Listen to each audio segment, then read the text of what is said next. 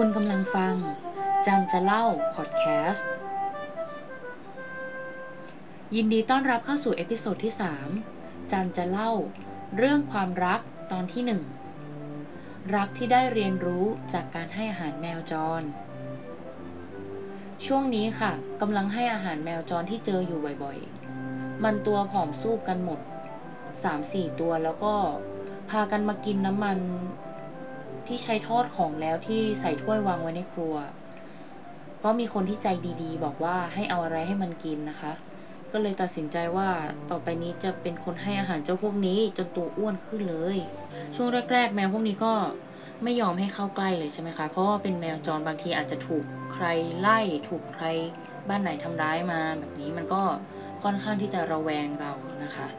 แต่ว่ามันก็เดินเข้ามาหาอาหาร นนะที่เราเทเอาไว้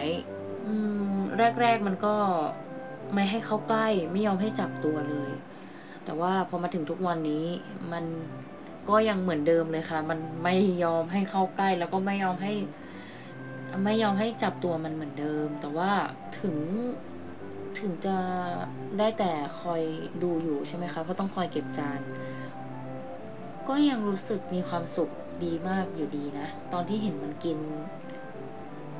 กินอย่างตั้งอกตั้งใจอะมันเหมือนความตั้งใจของเราก็เออมันงอกงามเหมือนกันเนาะมันทำให้เรามีความสุขในหัวใจใช่ไหมคะถ้าใครที่เคยทำอะไรแบบนี้มันก็ น่าจะเข้าใจความรู้สึกของกันดีใช่ไหม ถ้าเกิดว่าไม่เคยทำลองดูนะคะ มันดีต่อใจเหมือนกัน ทีนี้ก็มาคิดถึงเรื่องความรัก ว่ามันจะดีไหมนะ ถ้าเกิดว่ามันจะทำให้เรามีความสุขเหมือนกันกับที่ เราแค่ได้เห็นแมวมันอิ่ม แล้วก็ค่อยๆอ้วนขึ้นมาจากวันที่มันดูหิวโหยแล้วก็ผอมโซ ถ้ามันจะเป็นความรักที่เราไม่สามารถที่จะสัมผัสได้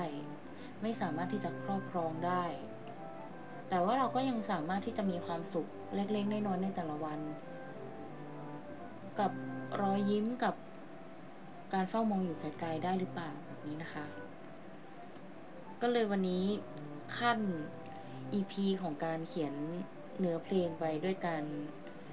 เล่าเรื่องที่เป็นที่รู้สึกว่าเป็นเรื่องความรู้สึกดีๆ ที่เป็นแรงบันดาลใจในวันนี้ว่า เออถ้าเกิด หรือว่าความรักมันจะเป็นแบบนี้ได้หรือเปล่า จะเป็นแบบที่เรา เองก็มีรอยยิ้มในตอนที่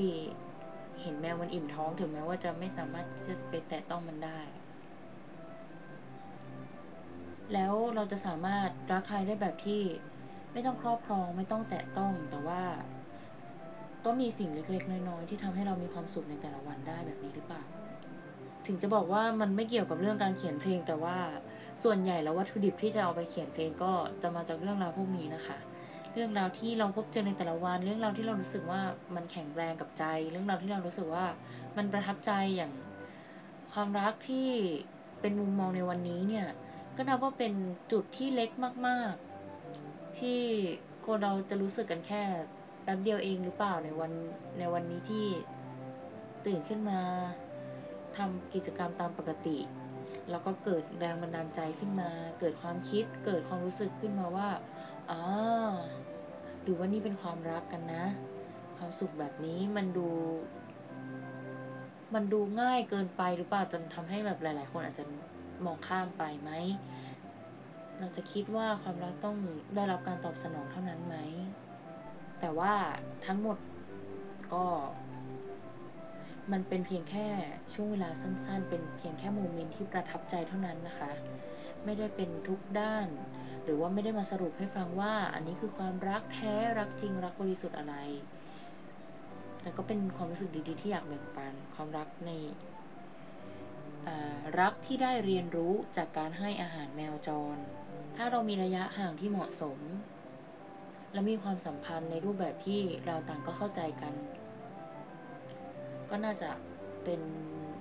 relationship ที่น่าจดจำแล้วนะคะสำหรับวันนี้ก็ขออวยพรให้กับทุกๆ คนมีความสุข ในแบบที่ตัวเองต้องการและคาดหวังเอาไว้ พรุ่งนี้กลับมาพบเจอกันใหม่ สวัสดีค่ะ